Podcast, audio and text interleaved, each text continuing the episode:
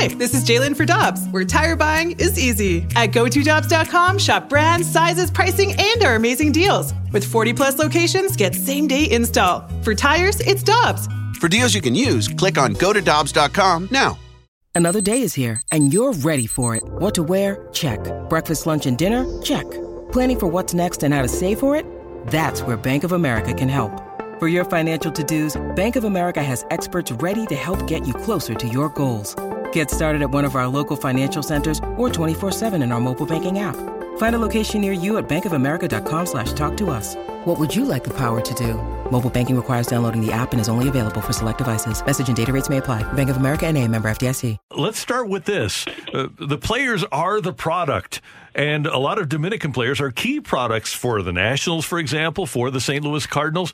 How did Major League Baseball, in your reporting, allow this to happen? Yeah, I mean, when you talk about Dominican players being a bulk of, of the league, it's at last year's opening day. They were there were 102 Dominican players in baseball on, on major league rosters. So you're talking about a significant chunk of talent in the league.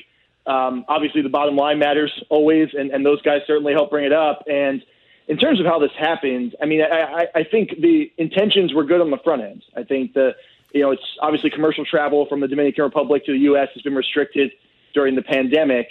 So Major League Baseball worked with federal authorities to, to charter two planes. And, and, and, and to that point, uh, the thought is good, helping those guys get over, not having them scramble and try and figure out their visas and their travel plans. From there, uh, they they didn't test players, and and the immediate sort of counterpoint from the league was that players who traveled domestically weren't tested either. And my thinking there is players who travel domestically, one had the option to drive and two, didn't have to take a plane to Miami and then take a second plane, probably to a second city. So the travel logistics the Dominican players were always going to be more difficult, having to cross over, you know, water first and foremost, and then get to their home cities. And I think there just had to probably be more care on the front end of, of how they how they went into it, what the intake screening was to get on those planes. Jesse, as you mentioned the story, these flights left on July 1st, which was eight days after Major League Baseball and the Players Union had agreed to the health and, health and safety protocols. So, with that in mind, is this even more surprising and or shocking that since those health and safety protocols weren't in place, that these players weren't tested? Yeah, I mean, I, I think, you know, again, I, I will I will lend some you know some oxygen here to the Major League Baseball statement, in that they they did say that you know, they weren't able to ship saliva tests because of government regulations. Uh, coming by tests in the Dominican Republic for asymptomatic people is very difficult. Uh, it's against country regulation now. Test someone who's not showing symptoms. So th- there obviously were roadblocks here. But when I when I think of that eight day window, uh, and we're saying from the time a season was agreed upon to the time players got on the plane, I immediately think of four testing windows. That's that's a chance to four two day testing windows to turn around results. That said uh, results would turn around, uh, you know, more slowly in the Dominican Republic than in the U.S., which is a typical two-day turnaround. So let's just say it's two testing windows. Let, let, cut it down in half. Uh, you still have an opportunity to try and scramble together. You have academies that you can quarantine players in while they're waiting for results. So I certainly think there were options here. I understand the logistical issues. I understand the difficulties of it. But I mean, potentially, I, I would say you know, let's have Dominican guys report on July 4th. Let's have Dominican guys report on July 5th. Even if you have to space this out, even if you have to say they're not going to report for the first couple of days, but we're going to make sure they're tested before leaving their home countries, uh, to me, that ensures safety more than just saying we're going to rush this through, get it together in a week, and put guys on a charter flight without having proper testing. Jesse Dougherty of the Washington Post with us on 101 ESPN, and we can come up with a, a million ideas of how baseball could have done this, but uh, what's done is done. And it, it, appears in reading your story, and I don't know how much attention you've been paying to the Cardinals, but the Cardinals kept Carlos Martinez on the sidelines for three days because of uh, their inability to get his tests.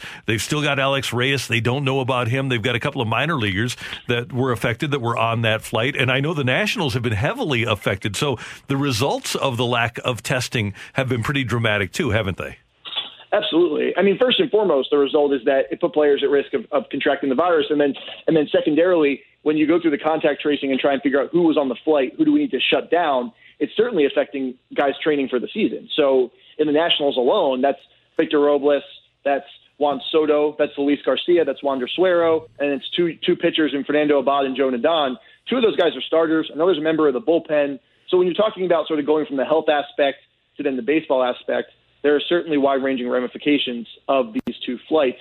uh, for many teams. You mentioned the Cardinals situation. There, th- those two teams are not alone in, in dealing with a lot of isolating players when they're trying to sort of quickly get ready for a season. I mean, we're we're right now 13 days away from opening day, and there are Nationals players who haven't trained yet.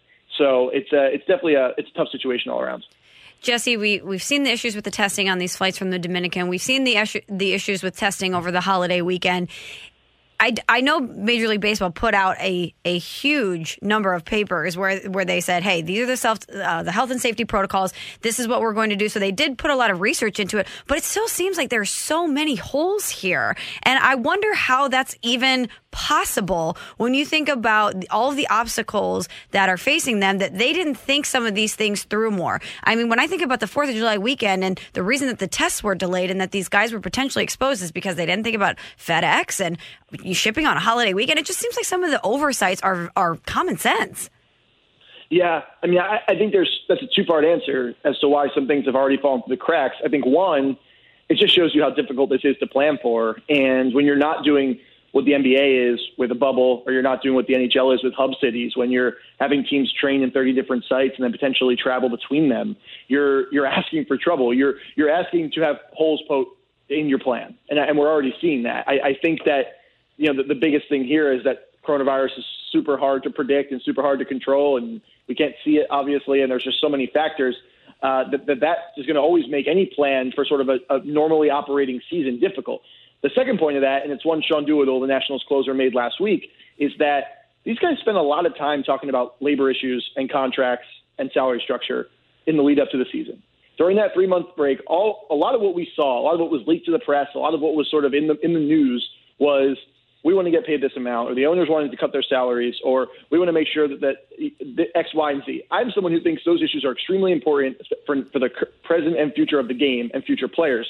That said, in this time, in this three month break leading into this season, the chief problem was the coronavirus, was health and safety protocols. And I'm not entirely sure they were dealt with in that way during discussions. We've already seen players who were inside, a guy like Sean Doolittle in the union who was had a front seat to those discussions saying they were not present enough.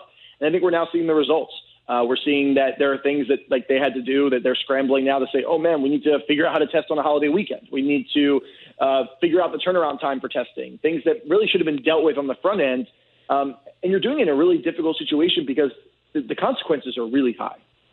Jesse, uh, we've heard Doolittle, and he's so well spoken about this. We know that Ryan Zimmerman and Joe Ross, uh, and especially Ross, was going to be a key part of that ball club. They've decided to opt out. What about the other nationals? Is there concern on the part of the players that are in camp about what's going on with the testing?